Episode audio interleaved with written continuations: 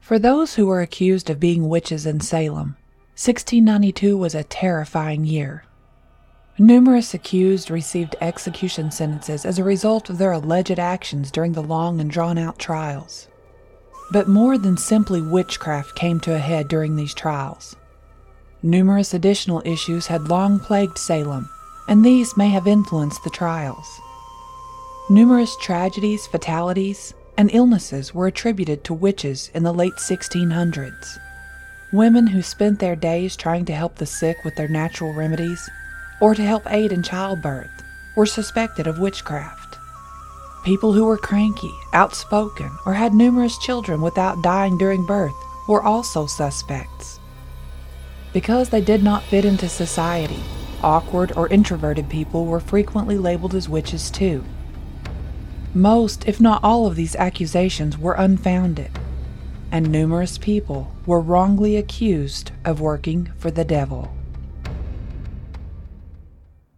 Welcome to Destination Terror, your passport to the scariest places in the world. From haunted hotels to locations of unexplained creature sightings, we will travel to places that will provide excitement, adventure, and horror. Today we are discussing the town of Salem, Massachusetts, and the eerie history that made it famous. So if you are into travel and all things scary, listen close, and you might just discover your next exciting adventure destination. But hopefully, not your final destination. Destination Terror is an EerieCast original podcast hosted by me, Carman Carrion. If you would like to send us a suggestion or submit a story with your own experience, you can email them to carmancarrion at gmail dot com or follow me on Twitter at Carman Carrion. If you enjoy the show, please follow and rate Destination Terror on Spotify and Apple Podcasts to help us grow. Also, check out EerieCast dot com for more scary podcasts, such as Tales from the Break Room, featuring allegedly true and terrifying stories that happened on the job. Sherry woke up in a dark hotel room. The smell was somewhere between pleasant and musky. She stretched while yawning and slowly swung her feet to the floor. Excitement began to course its way into her foggy mind. She stood up and started making coffee with whatever her chosen establishment had provided. It seemed a one-cup coffee pot with some off-brand coffee would be what she got. Sherry preferred K-cups, but this would have to do. Today she would be getting to see and experience a new place with lots of old things. So this small inconvenience in her favorite morning beverage wouldn't be enough to dampen her mood. As the coffee maker trickled, she grabbed a quick shower and got dressed in the comfy warm clothes she had set out the night before. She slammed the less than satisfying drink, brushed her teeth, and was out the door. As she rounded the hallway towards the elevator, she thought to herself, all the planning work and saving was finally about to pay off. It all started more than a year ago. Her best friend Amanda asked her if she would like to join her on a trip to Salem, Massachusetts for Halloween. At first, Sherry hadn't thought much of it and tried to think of a way to respectfully bow out. She had always been more of a Christmas kind of girl, and a trip of that magnitude seemed wasted on such a place. Though after a lot of begging and pleading, Amanda had got her way. She had always been into the spirits and witch stuff, and rightfully so, as she was into Wicca. Something Sherry didn't understand, but had always just accepted, because they had been friends since childhood. And after Sherry had started doing some research, she started getting more and more interested. The location was in fact beautiful that time of year. They could see the coast and the lighthouses. Even the architecture of the family homes was breathtaking, as far as Sherry could tell. So it was decided. They would go for a week and Sherry would do the witch thing with Amanda, and Amanda would in turn go sightseeing with Sherry. The perfect plan, or so it seemed. So they both put in for vacation with their jobs and started pinching pennies.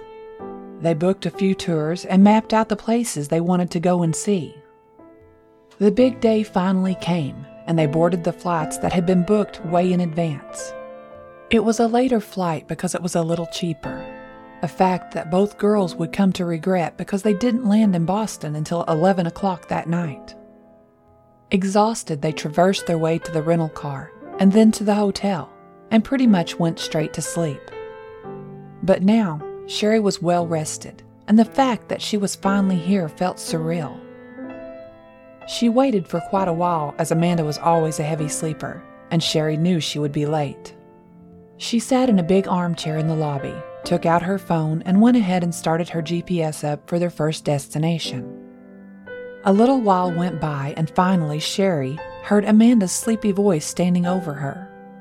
She apologized for being late and asked if she had time for coffee. Sherry replied with, "No biggie, we aren't on a time limit today." Amanda had her coffee and soon they were off. The scenery was almost shocking to them as they passed by buildings and businesses that were so much different from back home. The drive took about forty-five minutes, and once they arrived, parking was a bit of an issue. The streets were narrow and full. Finally, they found a small spot with a parking meter and settled for it, even though they would have to come back every two hours to feed it. They decided to stop for real coffee and get their bearings before beginning the journey. The sidewalks were just as narrow as the streets, and it made for a long walk trying not to bump into all the other tourists. A small price to pay to see one of the oldest places in the U S They passed by so many interesting shops and witch-themed places. This place was the Mardi Gras of Halloween. They playfully argued while sitting in the coffee shop about what attraction they should see first. It was finally agreed that the old Burying Point Cemetery would be the best place to start. Sherry had to download an app to book a reservation to get inside. It was free, but there were so many people touring it that you couldn't just walk in. They walked up to the gate and had to show the reservation on their phone for the young man to let them in. He told them the rules were not touching the gravestones, and they had to stay on the paths that were made. Sherry and Amanda agreed and began walking. These graves were the oldest either of them had ever seen. Some of the headstones had the old skull with wings at the top of them, which was something they both thought was only in movies. Apparently it was something they really used to do in the sixteen and seventeen hundreds. As the girls continued to move about, they noticed the trees were large and beautiful. Sherry had just opened her phone to grab some pictures when Amanda let out a gasp. She ran over to a grave that was right beside the pathway. Sherry quickly followed, asking, "What is it?" Amanda explained that they were standing by the grave of the judge who had convicted all those innocent people of witchcraft and had sentenced them to death. She told Sherry that he had never shown any remorse and thought he had in fact helped rid the world of evil. Sherry smirked and said, "Well, what a lovely person he must have been." Suddenly, Amanda grabbed the top of his headstone and was whispering something under her breath. Sherry reminded her that she wasn't supposed to touch the headstones. The young man was watching from the gate, and he yelled out and asked her to take her hand off it. Amanda stood there for another few seconds, and Sherry grabbed her arm to pull her back. That's when Sherry felt a small jolt that seemed like it started with Amanda and moved into her. For only a second, Sherry felt cold and sad. It felt like the air was sucked from her lungs by some unknown force. The feeling of dread and hopelessness was almost unbearable. Once that moment passed, Sherry felt like she came back to her senses. She was still holding Amanda's arm, and Amanda was saying her name. Once she realized this, she answered with, "Did you feel that?" Amanda, making a very strange face, said that she hadn't felt anything. She asked if Sherry was all right, and Sherry said she thought so. The young man was walking toward them, asking if there was a problem. Amanda grabbed Sherry and said it was time for them to go. While walking down the street, Sherry inquired as to what Amanda had been saying while touching that grave. Amanda laughed and said that it was just some old curse she had read in one of her books. She said she thought it would be ironic for someone to use a witch's curse on him three hundred years later. Sherry, still shaken, asked what the curse was. Amanda explained that it was another language, and she couldn't remember what it meant, and that she probably wasn't even saying it right. Sherry couldn't help but notice a bit of nervousness in Amanda's voice. With some anger, Sherry made the accusation that Amanda felt the horrible feeling as well. After bickering a few minutes, Amanda finally admitted that she, in fact, had. Amanda told her that it was probably nothing more than being tired from the trip and feeling sad for those poor people. She suggested that they take a break from the heavy stuff and check out some of the shops. Sherry was starting to feel better and agreed. They spent the rest of the day laughing and trying on the pointed witches' hats and clothes. It was getting late in the evening, and they decided it was time to head back to the hotel. As they walked down one of the many narrow pathways to the car, Sherry saw something out of the corner of her eye. It looked like a man dressed in very old-style clothes. As soon as she saw him, the same feeling from the cemetery hit her again. But only this time, she heard a deep, rageful voice in her head say, with an accusing tone, "Witch!"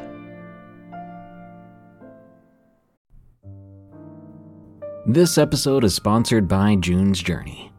What is horror to you? Monsters? Murder? Mystery?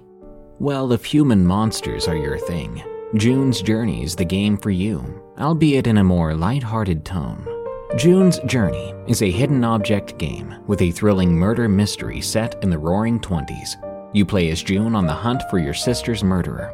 Discover clues through exciting hidden object scenes with beautiful and atmospheric illustrations and music. Victory brings you closer to new plot points and suspenseful answers. When not hunting for clues, you can customize your own luxurious estate island with gardens, buildings, and decor. Or chat and play with or against other players too, in the Detective Club, where you could even put your skills to the test in the Detective League. June's Journey is both relaxing and fun to play. With my busy schedule, I find it's the perfect game to pick up and play whenever I've got a free moment. It doesn't demand too much time, and it's pretty satisfying solving puzzles quickly and unlocking new clues. Can you crack the case? Download June's Journey for free today on iOS and Android. Visiting Salem, Massachusetts today, you would never know that it was once a place of paranoia, injustice, and horror where no one was safe. Salem is a city on the north coast of Massachusetts, above Boston. Founded in sixteen twenty-six by Roger Conant and a group of immigrants from Cape Ann. The settlement was first titled Nom Kik, but the settlers preferred to call it Salem, derived from the Hebrew word for peace. Salem, the city of peace, holds the proud distinction of being not only the second oldest settlement in New England, but also the second incorporated city in Massachusetts. Walking through the history of Salem to understand how the witch trials came about, you have to go back to the beginning. In sixteen twenty-seven, the Guide to the Grand Jury Men is published by the English Puritan Reverend Richard Bernard in England, which included guidance for prosecuting witches. The text was used by the judges in Salem. The first colony of one hundred settlers arrived in Salem in sixteen twenty-eight, under the leadership of Captain John Endicott. In sixteen thirty-eight, a small group of people settled about five miles outside of Salem, in what became Salem Village. Three years later, England establishes a capital punishment for witchcraft. For many years, Salem Village tried to gain independence from Salem Town. The town, which depended on the farmers for food, determined crop prices and collected taxes from the village. Despite the three-hour walk between the two communities, Salem Village did not have its own church and minister until sixteen seventy-four. The hysteria that eventually overtook Salem started farther away and years earlier. Elizabeth Loewes was an English woman executed for witchcraft. She is known as the first woman to be executed for witchcraft in England after the passing of the Witchcraft Act in fifteen sixty-three. The idea of witchcraft, curses, and serving the devil came with early settlers to America from England. During the years preceding the trials, books were published and laws were made regarding witchcraft, further pushing the ideas of witches to the forefront of settlers' minds. As a wave of hysteria spread throughout colonial Massachusetts, a massive witch hunt began. Whenever one was accused of witchcraft, they were only allowed two options: confess or deny being a witch. If you confessed, your life was spared, so long as you named other witches. If you denied being a witch, you were tested, tortured, and eventually hanged. The hangings were not an easy, quick affair.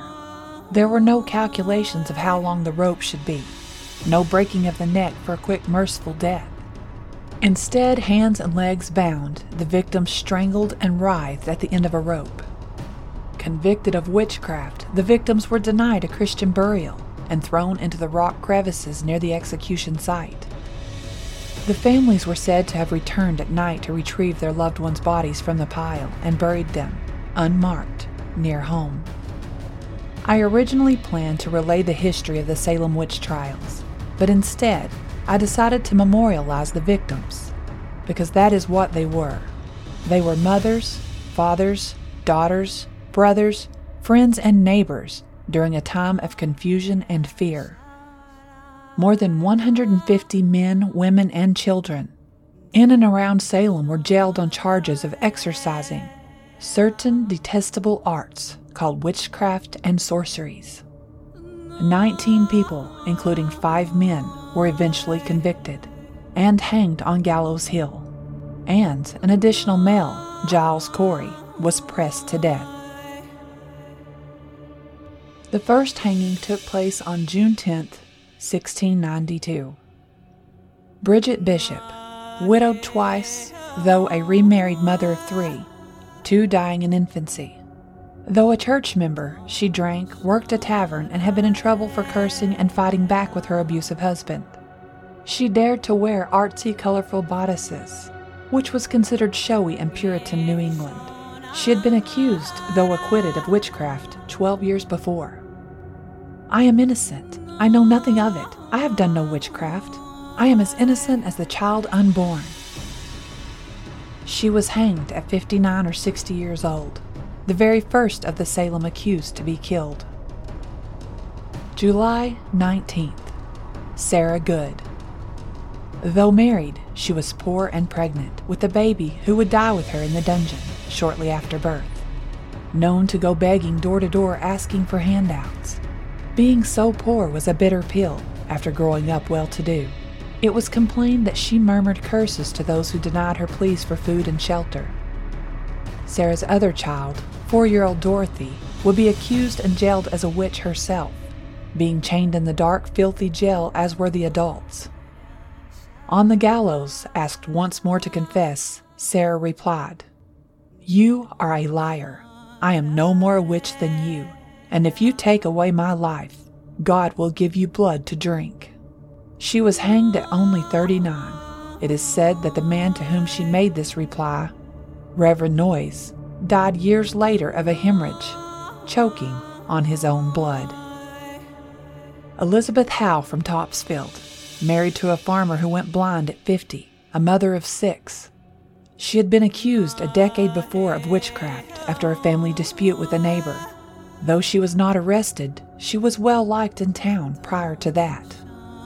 She tried to join the church in Ipswich, but was blocked by the accusing neighbors, fueling the witch rumors that began to plague her, even though the afflicted neighbor girl later recanted the claims. "If it was the last moment I was to live, God knows I am innocent." She was hanged at fifty-six or fifty-seven years old. Susanna Martin of Amesbury, mothered eight children, accused of witchcraft twice before, but the charges were dropped both times, and she sued the second accuser of slander. The third time was no such luck. Her husband died eight years before the third accusations against her, leaving her poor and widowed, even though her husband was an extensive landowner. She had the courage to laugh during examination at the accusing girl's fits and claims, because they were such folly. She was confident in her innocence, outspoken and defiant, quoting the Bible throughout her trial, saying, Amen, amen. A false tongue will never make a guilty person. She was a pious older woman, and must have been distressed and humiliated to be disrobed and have her body examined. She was hanged at seventy or seventy-one years old. Rebecca Nurse. Rebecca was a Puritan grandmother, mother to eight children of her own, who also took an orphan into her home to raise. She was well liked and respected among town, considered to be a pious, deeply religious woman. Once accused, forty prominent friends and neighbors petitioned the court and even the governor, attesting to her devout and godly character, risking their own lives in a time where it was very dangerous to testify for an accused witch. She was originally found not guilty, until the accusers acted out and the judges changed their minds. She was hanged as a witch at seventy-one, a frail and deaf, godly woman. Her body is buried in the family cemetery at the Rebecca Nurse homestead. Sarah Wilds of Topsfield. She married a judge, mothering a child of her own and eight motherless stepchildren. Even so, the family of the children's dead mother spread rumors about Sarah and treated her as an enemy. Most of the evidence used against her was from this family and their friends. Before the witch accusation, her husband had threatened defamation against them. Sarah's husband and son, a constable, were her only supporters, both testifying in her defense. Her son testified that she always instructed him well in the Christian religion and ways of God. She was hanged at sixty-five, but even her death didn't stop the accusations and attempts to defame her. A year after her death, her husband remarried to George Jacobs Senior's widow, another executed victim of the witch accusations. August nineteenth. Reverend George Burroughs of Wells, Maine, formerly of Salem Village.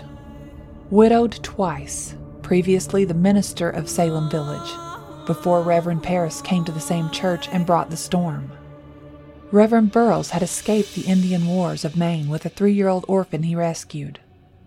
Mercy Lewis, the orphan he saved, later became a Salem witch accuser herself, accusing even him after Burroughs had saved her life among the wars and wilderness of Maine. He had already returned to Maine two years before being accused, but they tracked him there and captured him, stealing Burroughs away from his family dinner table at home with no explanation or prep, and dragged him back to Salem when Mercy accused him. When pressed whether his previous house was haunted, he denied it, but admitted it had toads, which was viewed as an unnatural relationship with nature and more evidence of his guilt. A well-educated Harvard grad, Reverend Burroughs gave a moving speech at his execution and perfectly recited the Lord's Prayer, something it is believed that a witch was unable to do. Drawing tears and emotion, it gave the crowd such doubt of his guilt that the crowd pressed forward and cried out to stop the execution, but were turned back by the leaders. He was hanged at the age of just forty-two. Martha Carrier of Andover.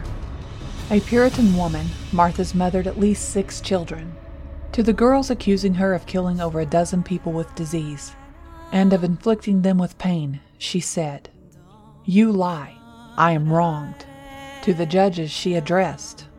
"It is a shameful thing that you should mind these folks that are out of their wits."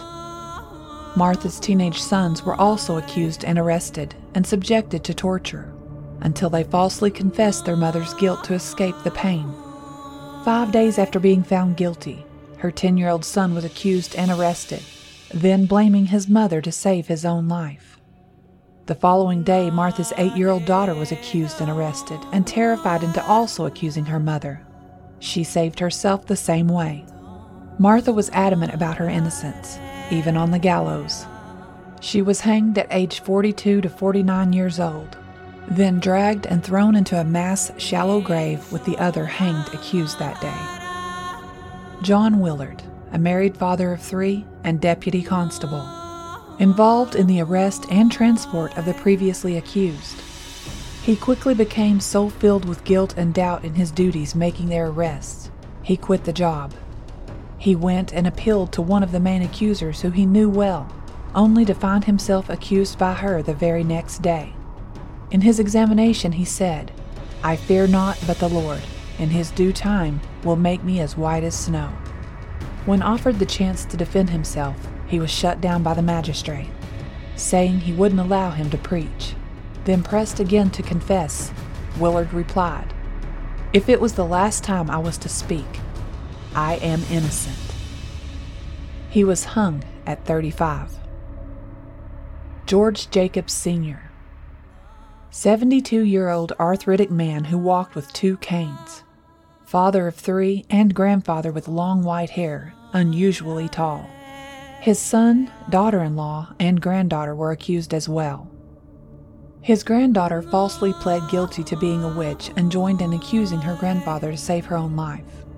She later recanted, saying that she was told confessing and accusing would save her, but her horror of conscience would not let her sleep, fearing the devil would carry her away as well for telling such horrid lies. She wrote her grandfather a letter begging for his forgiveness. His body was retrieved from Proctor's Ledge by the family and Knight and buried at home. John Proctor, father of five with one on the way, owned a tavern and much land. Wealthy John was accused by an employee. His pregnant wife Elizabeth reminded the accusing girls that it is a sin to lie before God and that they would face judgment, for which she was quickly rewarded by being accused a witch herself.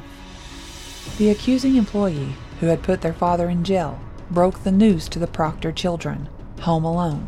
Both parents jailed and accused as witches. Though even the children were later accused, John told the judges and the jury that they were under the delusions of the devil and that we are all innocent persons. They were undeterred, and John was hanged at age sixty-one, even though his accuser recanted four months before. September twenty-second, the last hangings of the Salem witch trials. Alice Parker, a fisherman's wife. Alice is believed to have possibly suffered from cataplexy, rendering her suddenly unconscious or momentarily paralyzed, sometimes mistaken for seizures, which was evidence used against her. Cataplexy is often brought on by emotional or intense events, which a trial as a witch would certainly induce. Baffled by the many accusations and wild fits of her accusers, she was asked why she tormented them. Bewildered and mortified, she sputtered, "If I do, the Lord forgive me." Mary Parker of Andover, a Puritan widow, mother of nine. She was hung with seven others on what was to be the final executions of the Salem witch hunt. For these final eight, the largest group yet, time hung brittle in the air as their cart got stuck in the mud on the way up to the hangman's noose. Then they had to watch as others were hung, the bodies adding up, all still hanging from the tree. They waited on their own turn to climb those steps to the noose to add one more. Mary declared her innocence once more at the foot of the noose. She was around fifty-five years old. Anne Pudiator, mothered five, widowed twice, was a nurse and a midwife, being blamed a witch by her accusers from patients she was unable to cure of disease. The few ointments found at her home upon arrest were claimed to be evidence of witchcraft. She pointed out that one of her accusers had previously been whipped and on record as a liar. "I know nothing concerning the crime of witchcraft, for which I am condemned to die, as will be known to men and angels at the great day of judgment." It is believed that she was released after the first accusations, only to be rearrested and retried. She was hung at the age of seventy-one. Wilmot Red of Marblehead, a fisherman's wife known as Mammy. She was not well liked. She was poor, cranky, and unfriendly. Red's Pond in Marblehead has been named for her, which is near where her small shack existed. She was the only resident from there named in Salem as a witch. Her son-in-law, Reverend George Burroughs, was hung as a witch in Salem just a month before. Wilmot herself had been accused of being a witch previously five years before. Margaret Scott of Rowley, about seventy-seven years old, birthed six children, but only three survived, grandmother to eleven. Women who suffered high mortality rates with their children were more likely to be viewed as witches. a long-time widow who became even poorer without a husband, being forced to beg, verbally abusing, and cursing anyone who denied her, for which she faced scorn. They suspected her of being a witch for years. She was the only resident of Raleigh to be accused in the Salem trials. Samuel Wardwell of Andover, a carpenter and father of eight. He was an eccentric man who sometimes dabbled in fortune-telling and had married above his means. His wife and daughter-in-law were accused as well. Samuel and his wife were forced to leave their young children on their own. The sheriff had confiscated the farm animals and straw and corn, leaving the kids in vulnerable, poor condition. Eventually, it was petitioned to give them temporary homes, and all four were split up. Wardwell, his wife, and daughter-in-law, all three actually confessed to the crime, since they saw that those who confessed were likely to be kept alive, so that they could be used in future questioning. Pleading not guilty tended to earn a quick conviction and execution. During trial, however, Samuel recanted, saying he wanted to clear his conscience before he was hanged.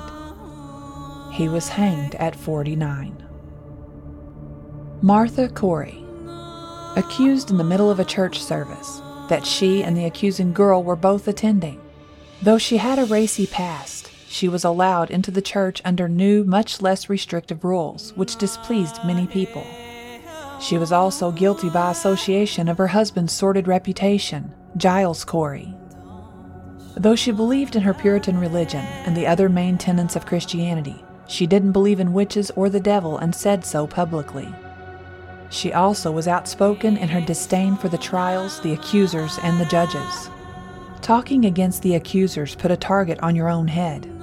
Even though she was respected, accepted, and the first of the Covenant Church members to be accused, when it was unthought of for church members to possibly be a witch, let alone accused.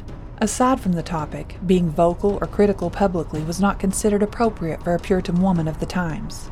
She laughed at the judge when asked if she believed in witches and had conspired with the devil. "I am an innocent person. I never had to do with witchcraft since I was born. I am a gospel woman." Martha was hanged around the age of seventy-four. Mary Eastie of Topsfield. She was Rebecca Nurse's little sister. A third sister, Sarah, was accused and jailed as a witch, but she outlived the hysteria, and only she survived.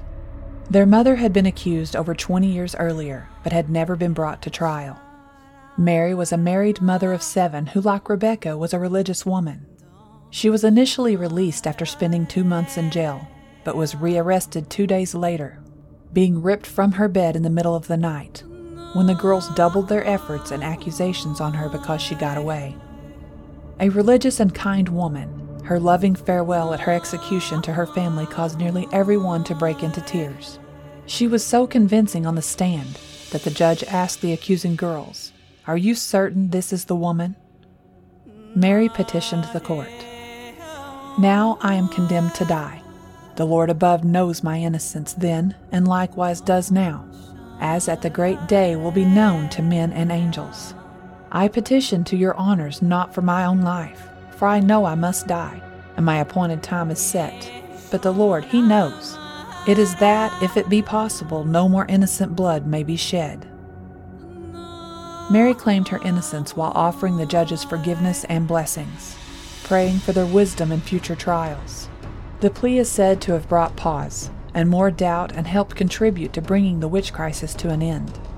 Not before she was hung, however, at the age of fifty-eight.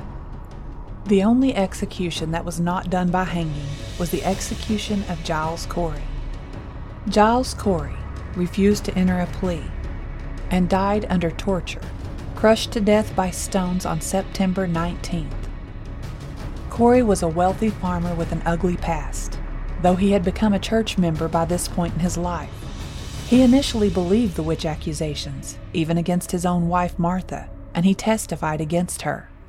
His eyes were opened, however, when he himself was charged the following month. He refused further testimony against his wife and wouldn't cooperate with his own examination and stood mute when asked to accept a trial. He was tortured for days for refusing to finalize a plea, stripped naked and crushed under massive stones, but he refused to confess or make further statement. He knew anything he said would be twisted into an admission of guilt, and he refused to allow his property to be confiscated as a convicted witch. Giles died in agony of a painfully slow death that dragged on for over two or three days. Upon being asked once again to confess, Giles Corey, under lengthy, days-long torture, crushed by stones, and could barely get a breath, responded only, "More weight," incredibly.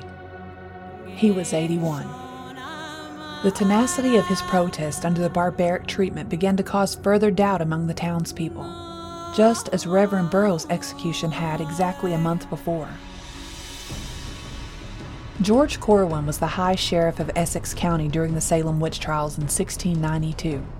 He was the nephew of Judge Jonathan Corwin and Judge Waite Winthrop, and the grandson of John Winthrop the Younger, the governor of Connecticut. It's not clear how Corwin obtained such a prestigious position at the young age of twenty-five, but it may have been due to his family connections. Corwin's duties as High Sheriff involved signing arrest and death warrants, confiscating personal property, such as money, goods, housewares, and livestock, and carrying out executions. One of Corwin's most infamous acts of cruelty took place on September nineteenth, sixteen ninety-two, when he took Giles Corey to a field next to the old Salem jail, which is now Howard Street Cemetery, and tortured him until he died. Around noon that day, Corwin took Corey to the field, stripped him naked, and forced him to lay down on the ground, while he placed a board on top of him. Corwin then placed heavy rocks on top of the board while asking Corey if he would comply, to which he simply responded, "More weight." The torture went on for two days, and at one point Corey's tongue protruded from his mouth due to the pressure. Corwin borrowed an onlooker's walking stick and forced Corey's tongue back into his mouth. After two days passed, Corey died and was buried in or near the crossroads by Butts Brook. One of the Salem witchcraft trials' most outspoken participants was Judge John Hathorne.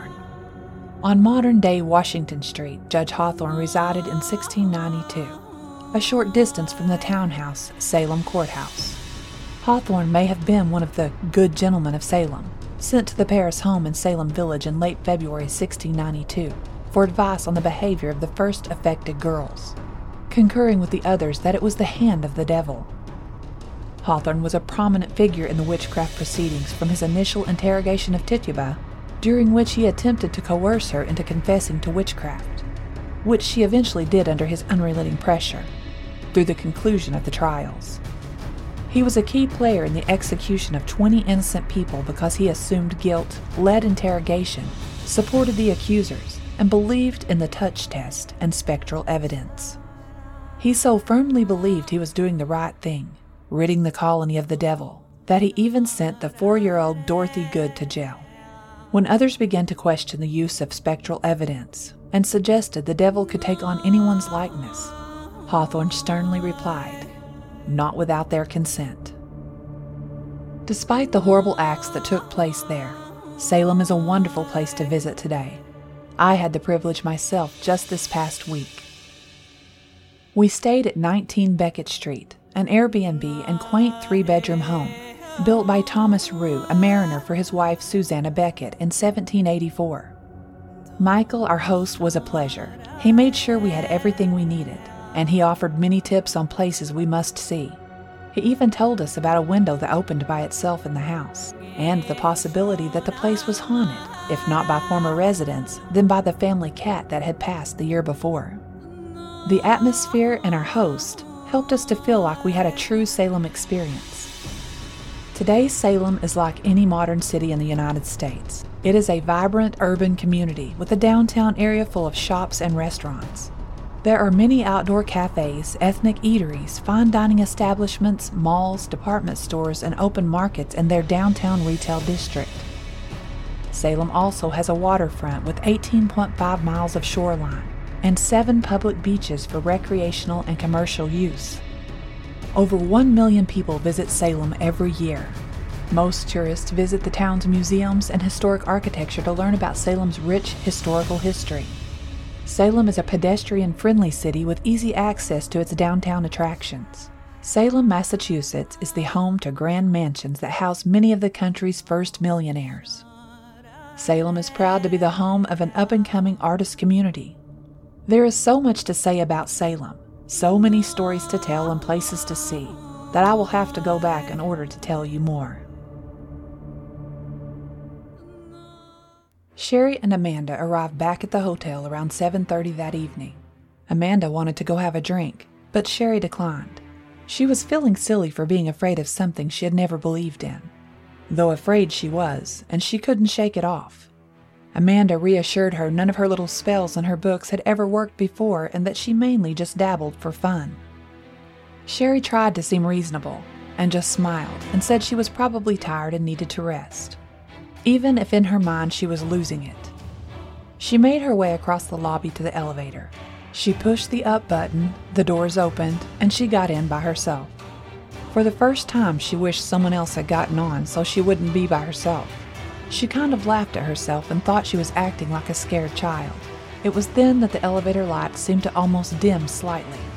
Sherry couldn't tell if it was her eyes adjusting or something else. Then she noticed a horrible smell. Something like rotting flesh, mixed with molded clothes. She went from being uneasy to almost frightened. The elevator reached its destination, and the door opened. She quickly walked out, and for the first time, even the hotel hallway scared her. The dark-colored carpets mixed with the cream-colored wallpaper made for an eerie sight.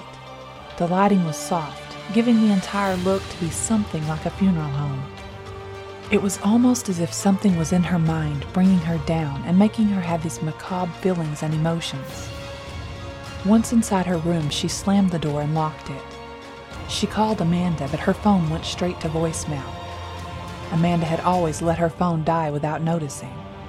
It had always been something they laughed about until now. At this moment, Sherry wanted to cuss her. She turned on the T V to get some background noise. Maybe that could snap her back to reality. She lay on her bed and curled her feet up. As she watched the advertisements for a few minutes, she began to calm down, telling herself that she had just gotten worked up for nothing. She then thought a hot bath would help. Sometimes taking a relaxing bath while playing on her phone was just what she needed. Sherry turned the knobs and checked the water with her hand to make sure the water was as hot as she could stand it. She then eased into the bathtub. She sank back and sighed. Reaching over and grabbing her phone from the towel she had laid it on, she opened it up and texted Amanda to let her know she was starting to feel better. The text still wouldn't go through, and Sherry was beginning to get worried about her friend. She was starting to feel bad about letting her go to the pub by herself. She leaned back in the bathtub and thought she would relax a minute and then go look for her. A few minutes had gone by when she heard a strange noise. It sounded like it was coming from inside her room. All her senses peaked, and she looked at the crack in the bottom of the door. It looked as though the shadow of someone's feet was standing just outside the bathroom door. That horrible rotting smell caught her nose again as the lights seemed to dim. She heard what sounded like a broken breath being drawn, and then quickly realized it sounded like a death rattle. Sherry looked at the door lock and noticed she had forgot to lock it. Fear pulsed through her body as she wondered what kind of thing they had woken in the cemetery this morning. The door suddenly burst open, and with that, everything went dark. She could smell damp earth. She was almost too terrified to open her eyes, though she had no choice. She had to know that it was just her imagination. She would still be sitting in the warm tub, she was sure of it. She became distraught when she realized she was in fact outside. It was cool and the skies were cloudy. It seemed she was in the middle of nowhere. She felt what seemed to be clothing, but that would be absurd, as just moments ago she wasn't wearing any. She looked down and saw that she was wearing a dress. Not just any dress, but a very old one. She thought she must be somehow dreaming.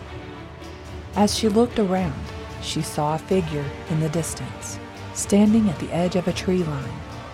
It was moving towards her. Sherry yelled out for help. She began walking to greet this person. All too soon, her nightmares were made real. It was the same man from the alley. She could now see him all too well. Most of the skin had come off his face, and he had no eyes. It seemed they had rotted out centuries ago. His arms were just about mummified. She was paralyzed with fear as he reached out and grabbed her. Now she was standing in front of a crowd of people. They were dressed like Puritans. Every one of them were spitting on her and calling her a witch. One of the men struck her across the face, knocking her to the ground. It all came to her while she lay on the ground. The man who was haunting her was John Hathorne, the man's grave that Amanda had cursed, the judge who had convicted all those people of witchcraft. He walked around these people while they attacked her with almost a satisfied look on his rotted face.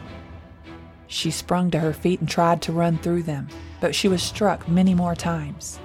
He spoke in a gravelly voice, "The innocent do not run." With that, one of the men shackled her hands together. The judge stood over Sherry and told her to confess. She didn't want to speak. Strangely enough, she felt that if she did, it would make this dream somehow more real. But the pain she was feeling from being beaten was already very real. Finally, she opened her mouth and told him she had nothing to confess to. Now that she had spoken, the words started to flow. She called him a murderer and a coward. When she did, he jumped and grabbed her. He pushed his face into hers so close she could smell his putrid breath. He told her if she didn't confess, she would be hanged. Sherry began to cry, knowing that's what would happen anyway. He started telling the small crowd of people that her and her friend were practicing witchcraft, that he had seen it with his own eyes. He told them that they must rid the world of this evil. With that, Sherry was picked up off of her feet. Two of the men began dragging her towards the forest, with Judge Hathorne leading them. Sherry tried to fight back, but she was struck hard with several blows all over her body. They came to a large tree and stopped. There was already a rope put in place. As the rope was put around Sherry's neck, she lost all sense of reality. She started screaming and begging to be set free. The judge told her to confess and to admit that her friend was a witch. As fear coursed through her in an instant, she heard the word yes slip from her mouth. She couldn't believe she had said it. Self-preservation had won. She told them that her friend had been practicing witchcraft. With that, the judge smiled, and it was made even more menacing by the cracks in his decaying face. The rope was removed, and Sherry was knocked to the ground. The feeling of falling made her jolt awake. As she jumped, the cold bathwater splashed out of the tub. She crawled out onto the floor, still terrified, but so glad that it had been a dream. Once she stood up, she was sore from head to toe. Sherry looked in the mirror and could see bruises on her face. She looked at her arms and could see marks from where she had been grabbed. Terror quickly came flowing back. She threw on her clothes and grabbed her phone. Amanda had never answered back. She tried calling her again, and it was still going straight to voicemail. Checking the time, it was five thirty in the morning. So Sherry grabbed the keycard to Amanda's room. They had exchanged the extra keycards when they had checked in. At the time, it didn't make much sense that Amanda had wanted to do that, but now it made Sherry relieved that she had. She marched down the hallway to Amanda's room. She banged on the door so hard it almost echoed down the hallway. There was no answer. So Sherry scanned the key card and opened the door. She walked in, and there Amanda was. The sheet was wrapped around her neck. She had the look of agony on her pale face. Sherry screamed. Thank you for joining us to explore historical Salem, Massachusetts and its dark history. Tune in next week as we discuss another terrorific location. I'm Carman Carrion. Remember, you can send me suggestions of stories and haunted places to my email, carman carrion at gmail dot com, or follow me on Twitter at Carman Carrion. Be sure to check out Eerie Cast dot com for more terrifying podcasts. Until next time, stay safe out there. Until I see you at our next destination.